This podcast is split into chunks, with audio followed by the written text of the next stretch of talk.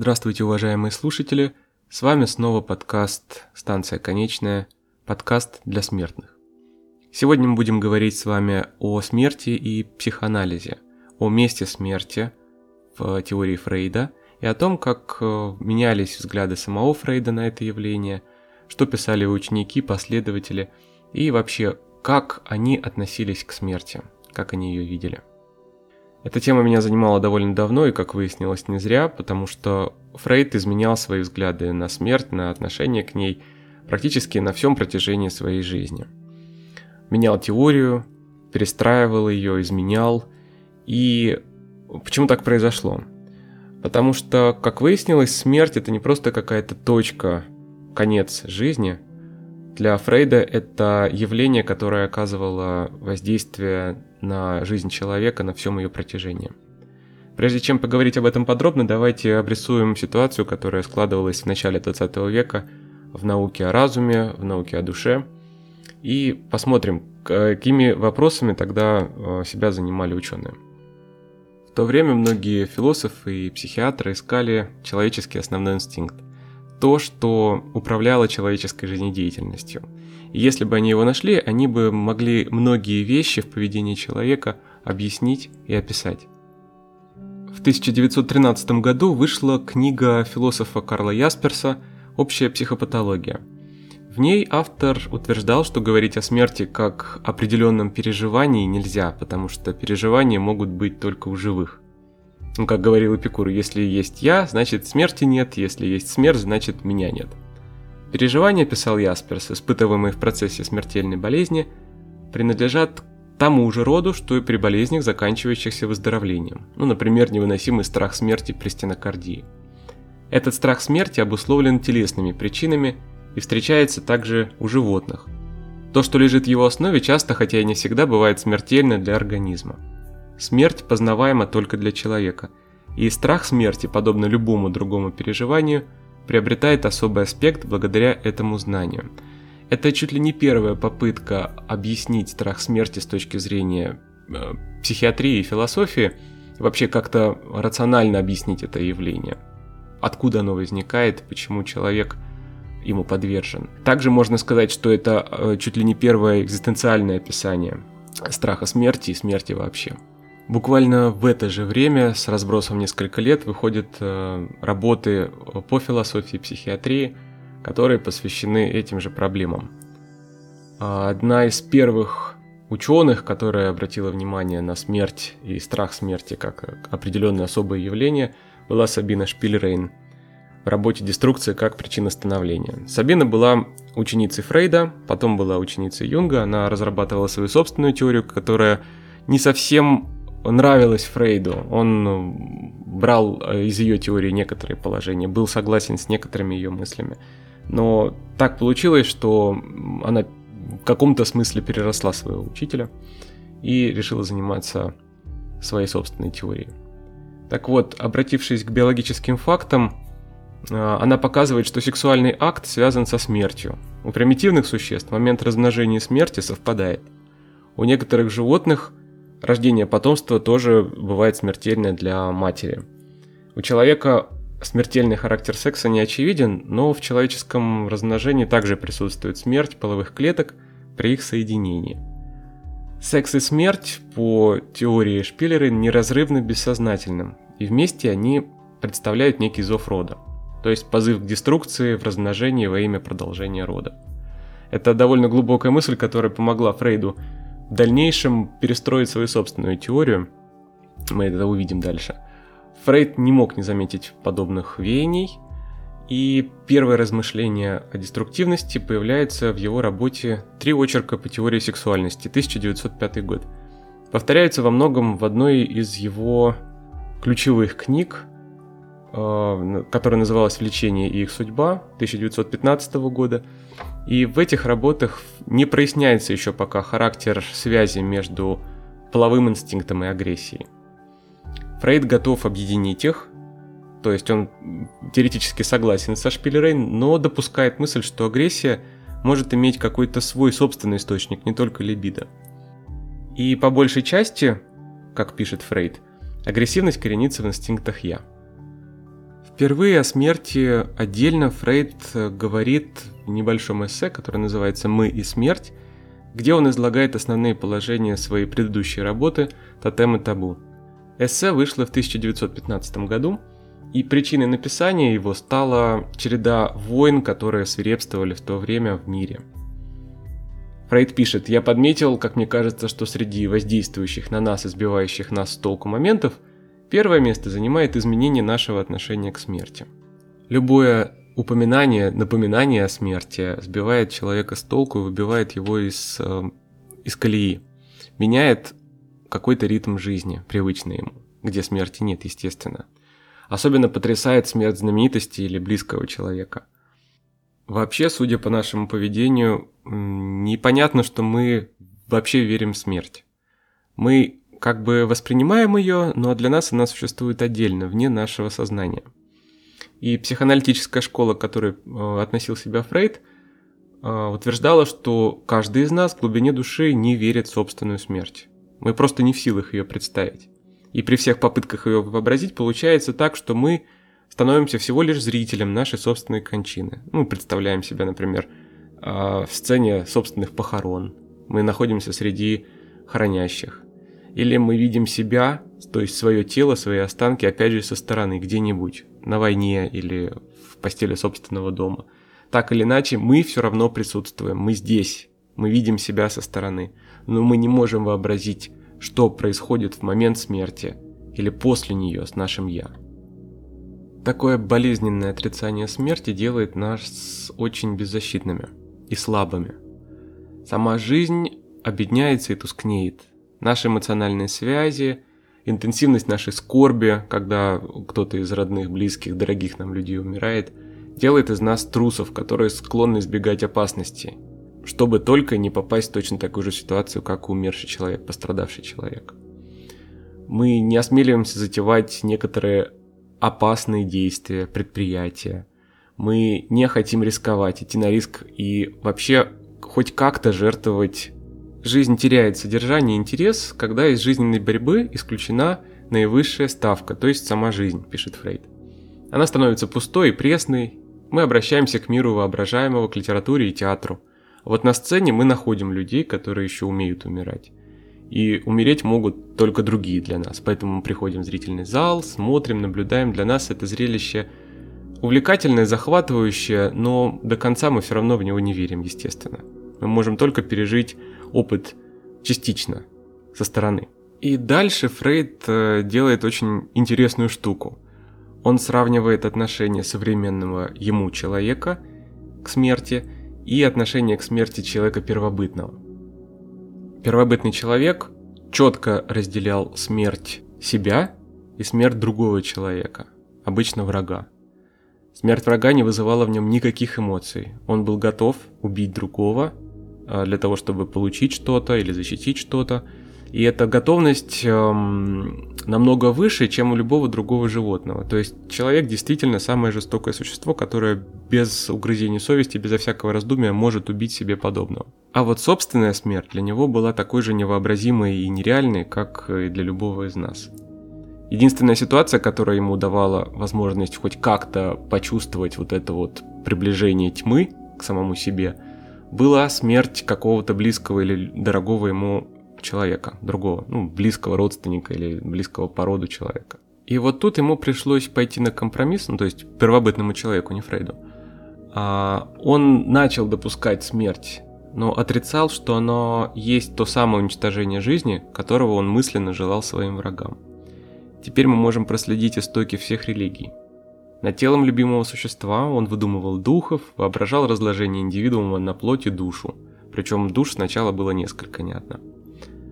А когда он вспоминал об умерших, он создавал себе представление об иных формах существования.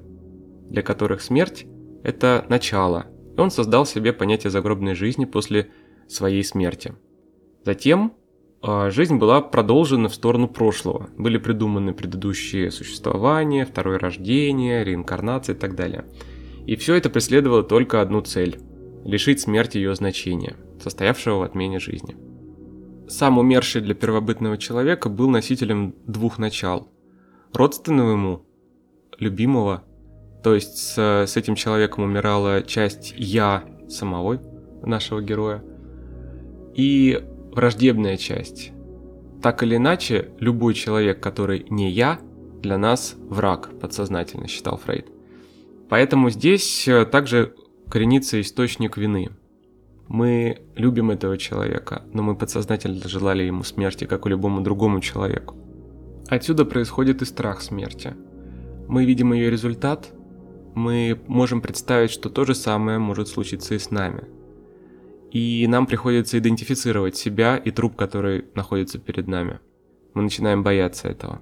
Но даже видя смерть воочию, даже идентифицируя себя спокойным, мы все равно не верим в смерть. И это положение вещей не изменилось до нашего времени, полагает Фрейд. Мы точно так же не верим в смерть сейчас, как и не верили тысячи лет назад. Это то, что мы можем сказать о нашем рацио, о том, как мы сознательно воспринимаем смерть. А как наше бессознательное относится к смерти?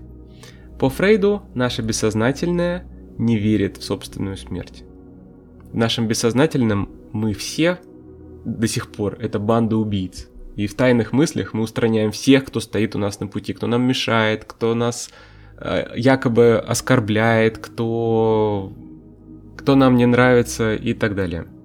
И точно так же, как тысячи лет назад, мы испытываем чувство вины за то, что желаем смерти другому.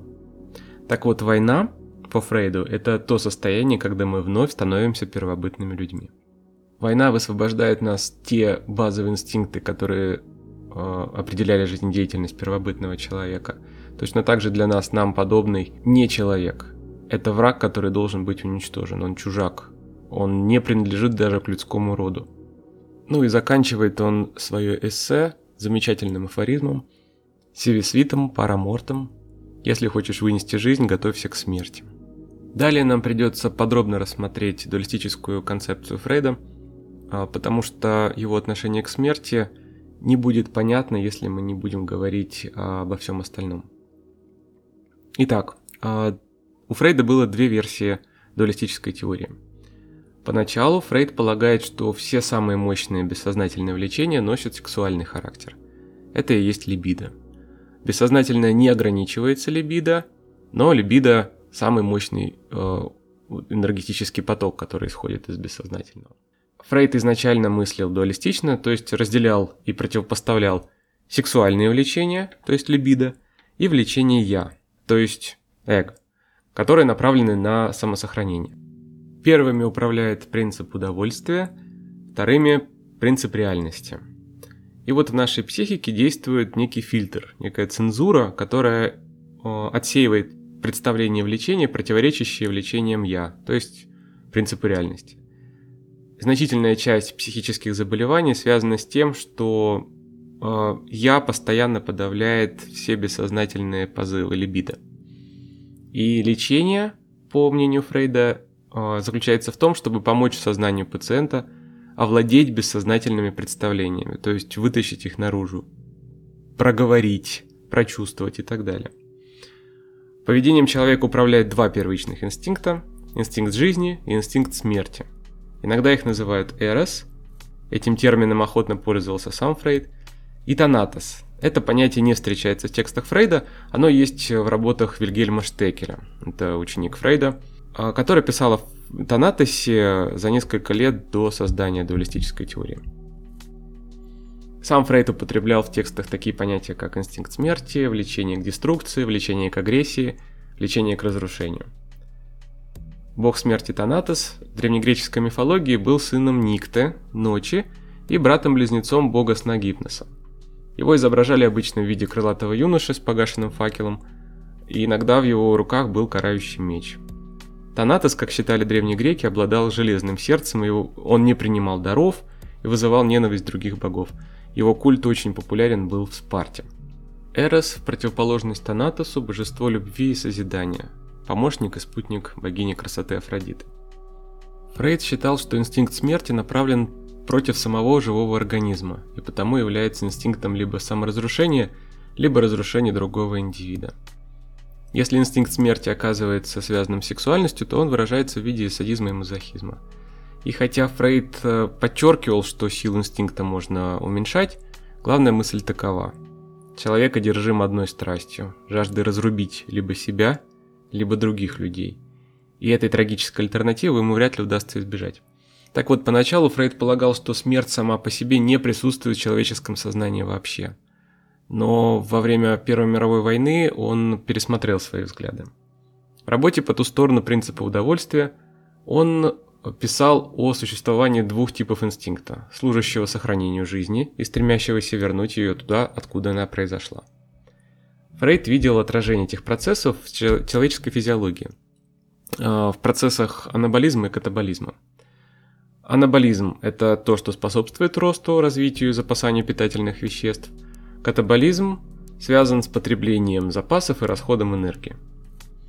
Фрейд э, связал эти два типа деятельности с двумя типами клеток в живом организме. С половыми, которые потенциально могут быть бессмертными, и все остальные, которые образуют тело, которые постоянно погибают.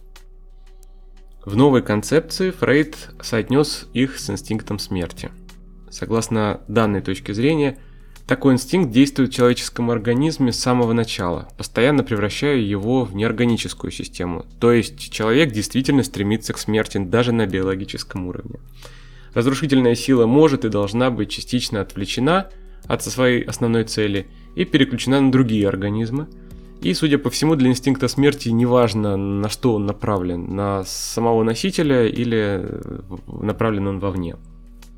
Позже в работе «Недовольство культуры» 1930 год, то есть э, за 8 лет до смерти самого Фрейда, он э, рассматривает Эрос уже как универсальную силу, которая выходит далеко за пределы сексуальных влечений.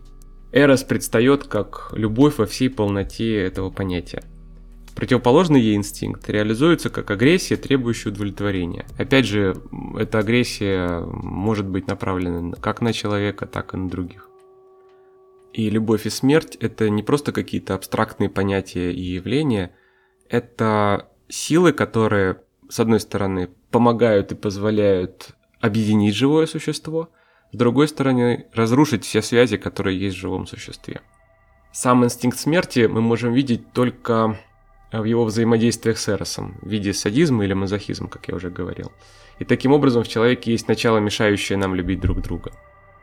Именно для подавления этого начала а, нам служит культура, но вражда и агрессия выступают как вечные атрибуты человека. Это его природа, его натура. И здесь мы уже можем проследить изменения взглядов на смерть у Фрейда. Поначалу инстинкт смерти был просто частью «я», его сутью, неотъемлемой частью. Потом 10 лет спустя, когда была написана работа «Недовольство культурой», инстинкт смерти превратился в такую огромную негативную силу в истории и в культуре, которая постоянно порождает ненависть между людьми и народами. Единственная сила, которая может быть противопоставлена этой огромной ненависти, только любовь. Такая масштабная тема получила развитие и у учеников Фрейда, и у его оппонентов – Некоторые авторы утверждали, что понятие инстинкта смерти, причем в таком виде видении, которое мы получили к концу жизни Фрейда, представляло собой что-то чуждое самой концепции, самой дуалистической теории. Некоторые авторы толковали его интерес к теме смерти личными мотивами. Да, его потрясла Первая мировая война. Да, он сам умирал очень долго и мучительно, и, возможно, это наложило отпечаток на конечное видение его теории. В некоторых работах инстинкт смерти теперь стали называть Мартида. И вообще Танатос стал рассматриваться как объединение двух инстинктов. Мартида – влечение к самоуничтожению, и Деструдо – уничтожение других. Одним из самых ярких представителей неофрейдизма стал Эрих Фром, ученый, которого лично я очень уважаю за его работы, посвященные взаимоотношению людей – характере и природе любви и так далее. Эрих Фром выступал по большей части не как ученик Фрейда, а как его критик. Он разбирал его работы, в том числе работы, посвященные инстинкту смерти.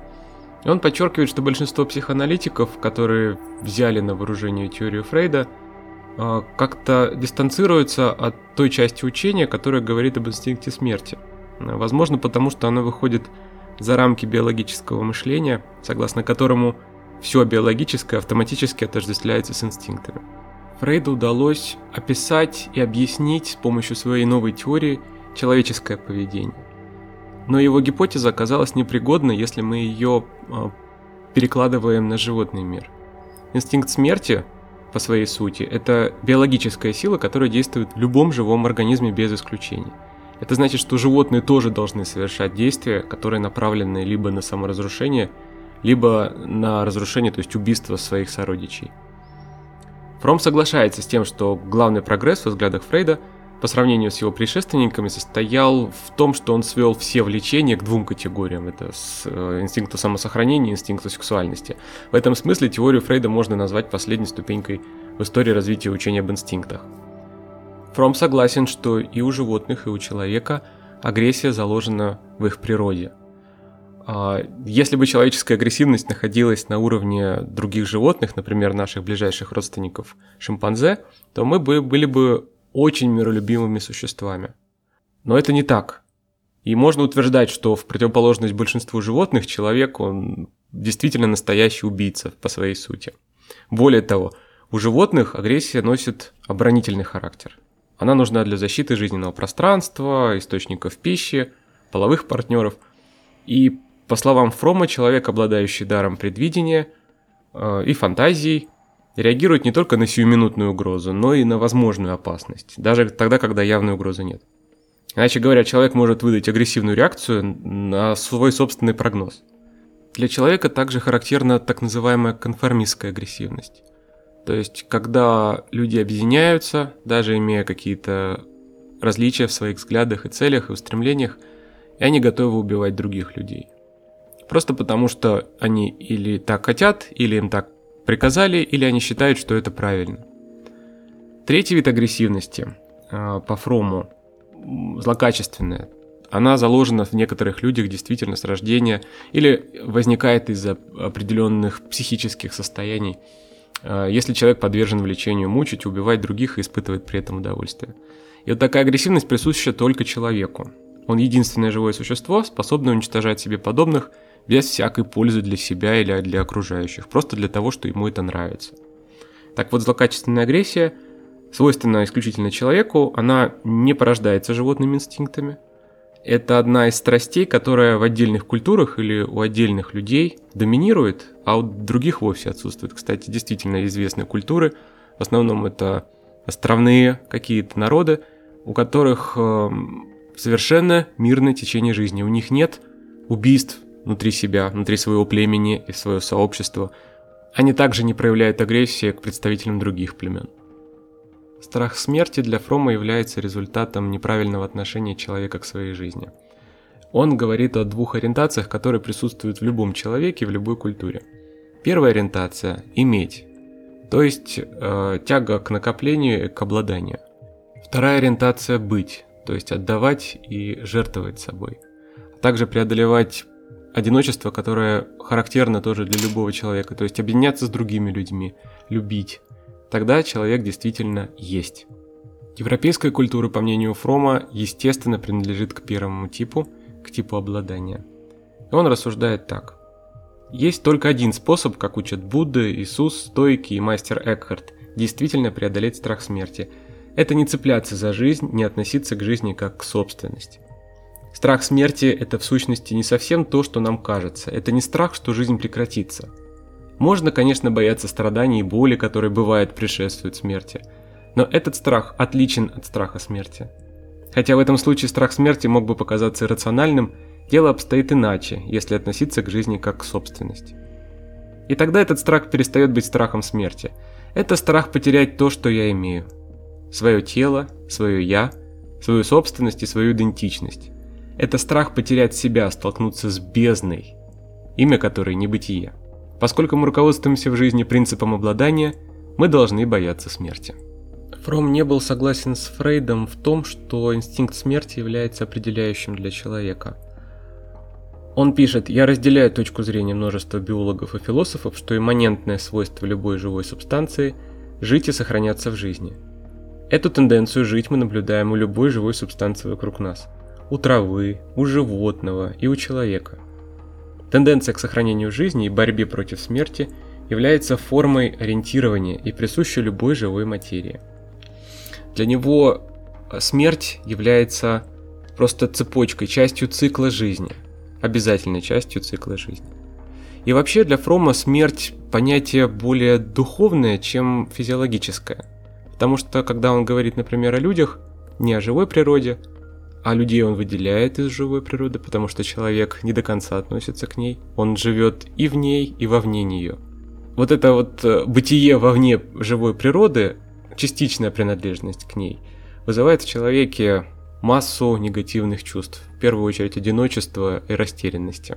Так вот, человек может быть мертворожденным всю жизнь. Просто потому, что он не способен любить, например.